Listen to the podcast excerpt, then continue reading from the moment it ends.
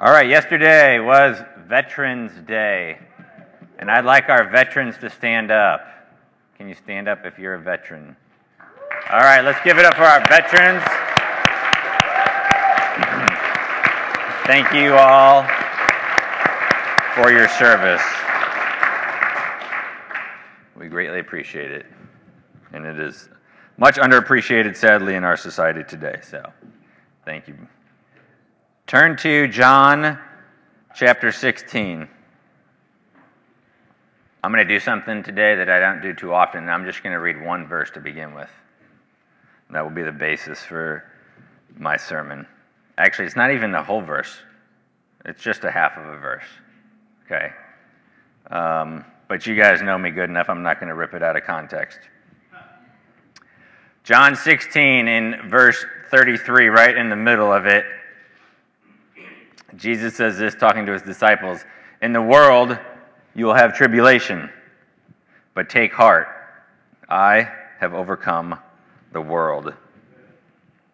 And it was uh, a week ago today that there was a church shooting in Sutherland Springs, Texas, at um, the First Baptist Church of Sutherland, where a gunman walked in and fired an estimated 450 rounds during seven minutes of carnage.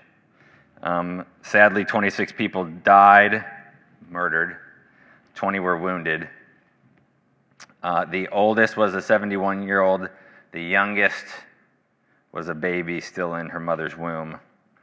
The pastor's own 14 year old daughter was among those murdered, and one extended family ended up losing eight members that day. And at times like this, um, it makes sense for us to pray. And that was the sentiment of many people, many believers. Um, sadly, others took the opportunity to mock Christians in their faith, to mock them for praying. And the uh, criticism was so strong that um, people came up with the term prayer shaming, making people feeling bad for praying, right? Um, and it's sad because, you know, when Christopher Hitchens, the well known atheist, he came down with cancer a number of years ago, ended up um, unfortunately passing away from it. Um, people um, told him, hey, we're praying for you, we're praying for you, we're praying for you. And he thanked them, even though obviously he didn't even believe their prayers meant anything. But he was at least gracious. Um, that was not the sentiment from many well known um, people. I will just read a few of the comments. To all those asking for thoughts and prayers for the victims in the church shooting, it seems that your direct line to God is not working. Someone else said they were in church. I think they were trying to be funny. They said they were in church. They had the prayer shot right out of them. Maybe try something else. And then a third one said the murdered victims were in a church. If prayers did anything, they'd still be alive. That was the sentiment of many, many people if you were on social media. Um, here's the fact of the, of the matter um, suffering and tragedy are part of this fallen world. And we don't like to always admit that. And the, usually what we do is we just don't think about it. We push it out of our mind. But suffering and prayer are part of this fallen world. Um, look back at John, that verse that I read. Jesus says, In this world you will have tribulation. So Jesus let us know 2,000 years ago there was going to be tribulation, sorrows, trials, troubles. It's a guarantee. It is a guarantee.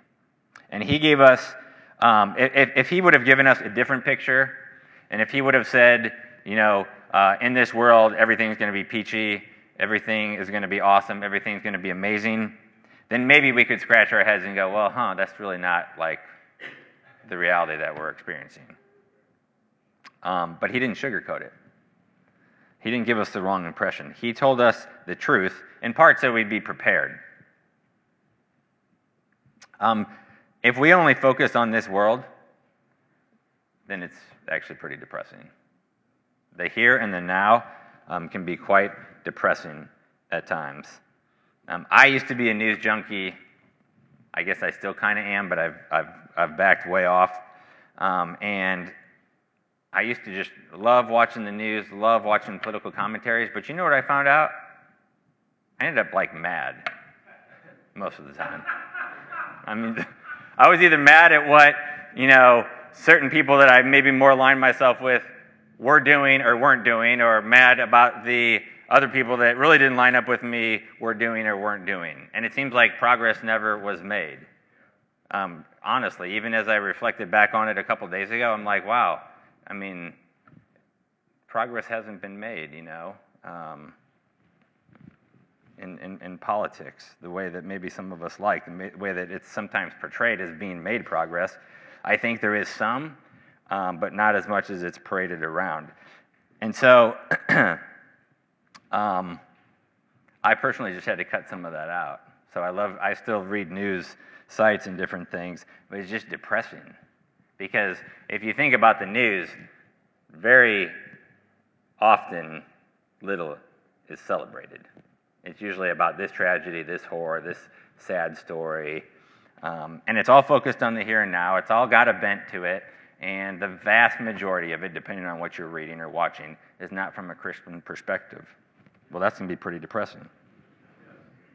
Um, the thing for us to remember is guess what? Being a believer doesn't free us from the tragedy and the suffering. Sin affects everyone. No one is free from the effect. Um, I used to think when I first got saved that like everything was happy and amazing all the time. And for me, it was. for the first part. Um, I knew for other believers, though, as I got to know people, that they were experiencing hardship, trouble, suffering, trials. And I was like, huh. And then I started to read the Bible more, and I was like, wow. Like, there was trials back then, there's affliction back then, there's suffering back then. People I know are going through it. And then guess what happened to me? I started going through it, right? I went kind of through the, the honeymoon phase that I believe the Lord gives many believers when they first get saved, right? He is very, very gracious to them. And then it's kind of like, he's kind of like, you know what, it's, it's time for you to grow up a little bit. It's time for you to, to take off the diapers and start wearing the underoos. right? And you're all excited about that. it's time to grow up. So then the Lord lets some trials and some temptations some suffering, some hardship into your own life to grow you, to have you seek Him more. And remember what He says again in John 16 uh, In the world you will have tribulation, but who is He talking to here? In the world, you, the disciples, you, the disciples will have tribulation. Jesus is talking to his disciples in this passage. And it is frustrating to me, having been saved for 22 years now, um, when I hear preachers on the radio or see them on TV, they act like suffering and affliction does not happen to believers. It just astounds me. It saddens me. It disgusts me, and it actually angers me. I mean, do you know how much of the New Testament you have to throw out? If you're like, hey, let's just cut out all the affliction and suffering stuff, like, there goes the book of Acts. I mean, that's pretty much gone. Um, First Thessalonians totally would be out of there. First Peter would be gone. I mean, you'd have to, and then all the other books, you'd have to cut out large sections. Uh, let's just look at First Thessalonians. I just want you to see this short little book of, of five chapters how Paul just hits this idea of affliction and suffering. So he starts out in verse 4 of chapter 1 For we know, brothers loved by God, that he has chosen you, because our gospel came to you not only in word, but also in power and in the Holy Spirit and with full conviction. You know what kind of men we proved to be among you for your sake, and you became imitators of us and of the Lord, for you received the word in much affliction with the joy of the Holy Spirit. All right, so they received it in affliction. Uh, look a couple verses down in chapter 2, starting in verse 1. He says, For you yourselves know, brothers, that our coming to you was not in vain. But though we had already suffered and been shamefully treated at Philippi, as you know, we had boldness in our God to declare to you the gospel of God in the midst of much conflict. All right, so just in that verse, there's suffering, shameful treatment, and much conflict. Go down uh, a few more verses, down to verse 14, same chapter. For you, brothers, became imitators of the churches of God in Christ Jesus that are in Judea, for you suffered the same things from your own countrymen as they did from the Jews. I mean, there it is again. Chapter 3, he starts out, Therefore, when we could bear it no longer, we were willing to be left behind at Athens alone, and we sent Timothy, our brother and God's co worker in the gospel of Christ, to establish and exhort you in your faith, that no one be moved by these afflictions. Right? So they're sending Timothy to encourage them, right? To help ground them as they're facing these afflictions. Then there's this interesting part in verse 3 For you yourselves know that we are destined for this. For when we were with you, we kept telling you beforehand that we were to suffer affliction just as it has come to pass and just as you know. For this reason, when I could bear it no longer, I sent to learn about your faith for fear that somehow the tempter had tempted you and our labor would be in vain.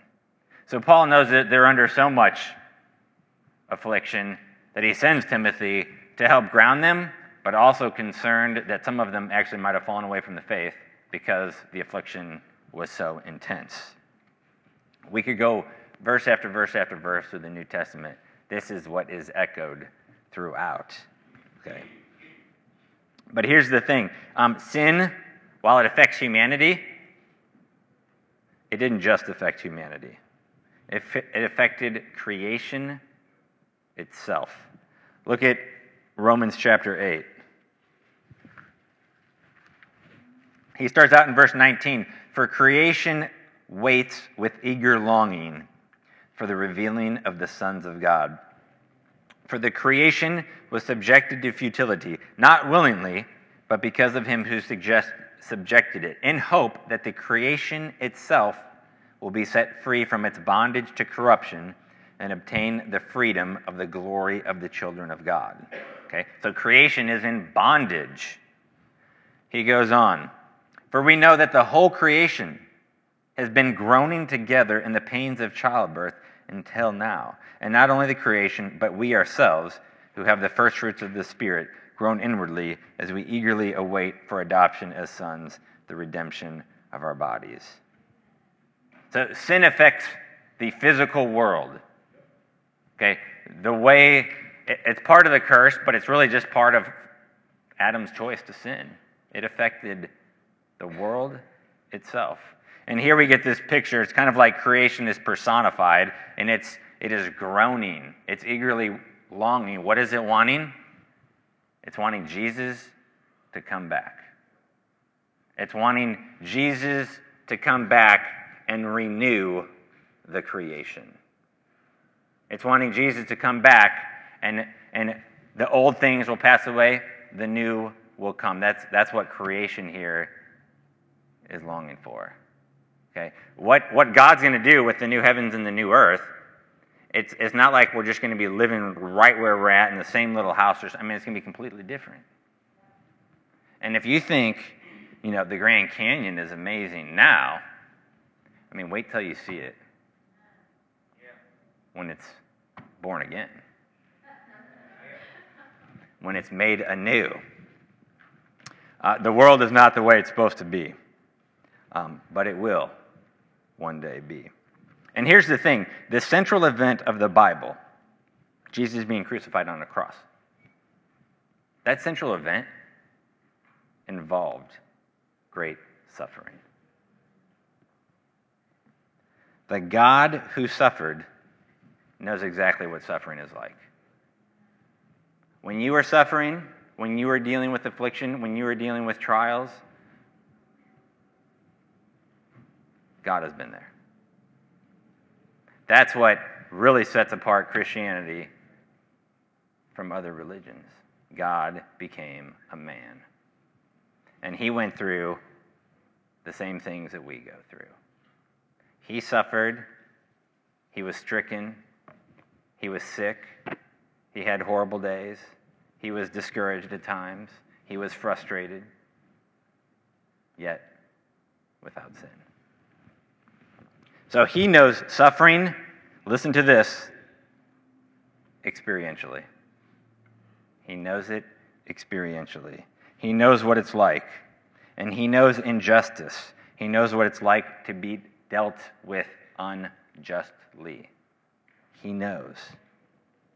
Not from a distance, but close up. And one day, he's going to deal with the injustice.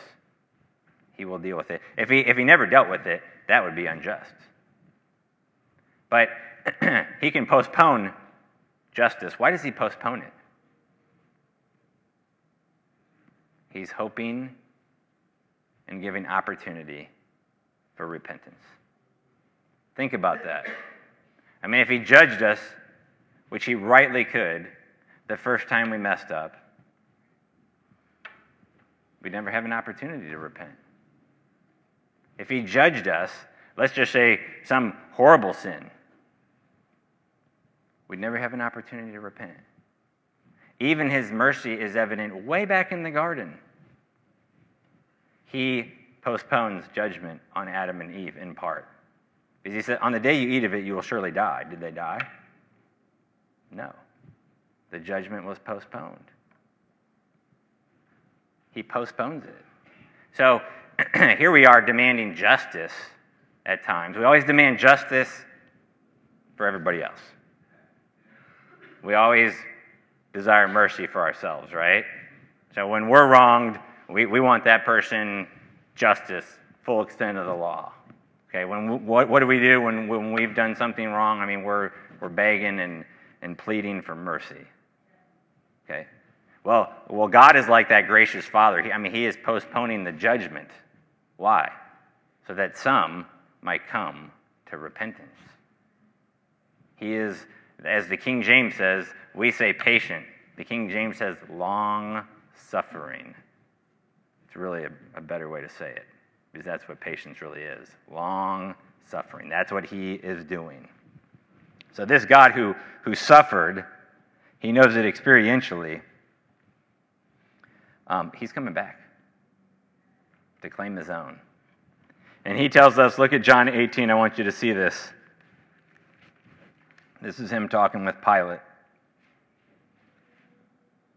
He says in verse 36 my kingdom is not of this world. If my kingdom were of this world, my servants would have been fighting that I might not be delivered over to the Jews. But my kingdom is not from the world. So if it was, like he said, he would have told his followers to raise up, to fight. Uh, he could have flexed his, his powers and taken whatever throne that he wanted to take. That wasn't the mission.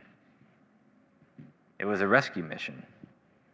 It was a rescue mission to get people into his kingdom, a much, much, much greater kingdom than any earthly kingdom. And, and think about this when we pray the Lord's Prayer, what do we pray? Your kingdom come.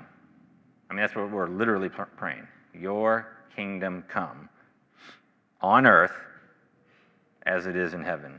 Uh, what are we praying there? Lord, I mean, we want you back we're ready for you to come. Maranatha, come, Lord Jesus.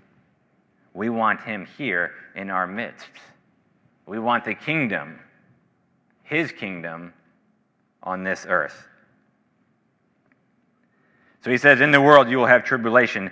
Take heart. Take heart. I have overcome the world. All right? There is a world to come. Look at Revelation chapter 21. Revelation 21, verse 1, it says, Then I saw a new heaven and a new earth, for the first heaven and the first earth had passed away, and the sea was no more. And I saw the holy city, New Jerusalem, coming down out of heaven from God, prepared as a bride adorned for her husband. And I heard a loud voice from the throne saying, Behold, The dwelling place of God is with man. He will dwell with them, and they will be his people, and God himself will be with them as their God. He will wipe away every tear from their eyes, and death shall be no more. Neither shall there be mourning, nor crying, nor pain any more, for the former things have passed away. And he who was seated on the throne said, Behold, I am making all things new. Also, he said, Write this down, for these words are trustworthy and true. One day, God's going to take this world and make it how he intended it to be. Not fallen, not with tragedies, not with sorrows, not with suffering. It will be remade. It will be made exactly how he wants it. And notice what he says to us in verse 4. He will wipe away every tear from their eyes. You guys ready for the crying to be done? Um, yes, I am, okay? I don't even cry a lot, okay? but I'm ready for the crying, the tears. Um, I'm ready for the death to be done. I'm ready to, to stop seeing my loved ones taken. Are you ready for that? I'm ready for that. And he says, There shall be no mourning, no crying, no pain anymore. The former things have passed away. That's the former stuff. We're right now living in the former stuff. But we got a future stuff that doesn't have any of that. Okay? And sometimes what we need to do is we need to set our eyes on the hope of the resurrection, on the hope of a tomb that is empty, on the hope that God has us, that He has each one of us, and none of us will perish before His intended time. Not one of us. And it's not His desire that any should eternally perish. That's what it says, 2 Peter. He wants all to come to a repentance. And that is why he postpones judgment. We are his witnesses now here on this earth. He wants us to be the ones that stand in the gap, that are faithful. He wants us to be the ones that shine the light in these type of circumstances, the ones that intercede for others. And so what I would like us to do is to take a bit for us to pray for First Baptist Church in Sutherland Springs, Texas. Um, they opened up the church today. I think they're planning on making it a memorial, is my understanding, um, understandably, and are going to probably have to um, have a new church somewhere. But I'd like to, us to intercede for um, for this church, for these families in this church, um, for the tragedy that has occurred. Um, those are our brothers and sisters. I mean, it's that simple. Our brothers and sisters in Christ, and God knows their hearts. Uh, 26 of them um, are dead, and those that knew the Lord went to be with him, and we will see them again one day. Those are martyrs for the faith. We got martyrs right here in the U.S. Did you ever think it'd come to that? I think some of us did, but it's becoming more of a reality. And we need to be willing to stand for our faith regardless of the cost. So, um, do we got the microphone right there? Yep. If you want to come down, you can pray, and then I'm going to wrap us up um, after we've prayed for a bit. Lord, I pray for your mercy and grace on that church. I pray you'd pour it out abundantly on each one of them. Um, I pray for the pastor that and his staff, you'd give them uh, wisdom discernment as they shepherd their flock. I pray for healing God. I pray for the God of all healing and comfort, to be real to them more so now than ever. I pray, God, for um, the survivors, Lord, as they have weeks and months and years of healing to go through, God, that um, you would walk them through that process. Lord, let your light shine in that church and through that church. I pray that church would, would rise up even more um, to glorify you, to seek you. that you would use this, Lord, for your glory, that you would use this to bring people to know you. I pray, God, that, that this wouldn't discourage people, unbelievers, from visiting a church, that it wouldn't discourage believers from going to church, God. That you would use it to make believers more resolute in their faith. And I pray, God, for, for the mockers, Lord, and the scoffers, that, that you'd have mercy. Because that's what we were, God, before we knew you. So have mercy on them, Lord. And bring them to know you, God.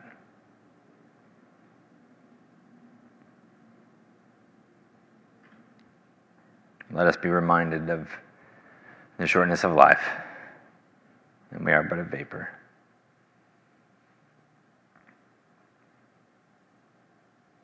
So minister abundantly, Lord, to those families, to the extended families there, to that community, God. I do, I agree. I pray revival would break out there, that it would spread, Lord, throughout that city, throughout that town, throughout that state, throughout this nation, Lord. And that people would become emboldened even more so to preach your word and to be a witness, God. Let the light shine in the darkness, and let us be that light for you, God. We thank you that we can come before you, Lord, and um, offer these re- requests to you, God, with the authority that we have in your Son. Amen.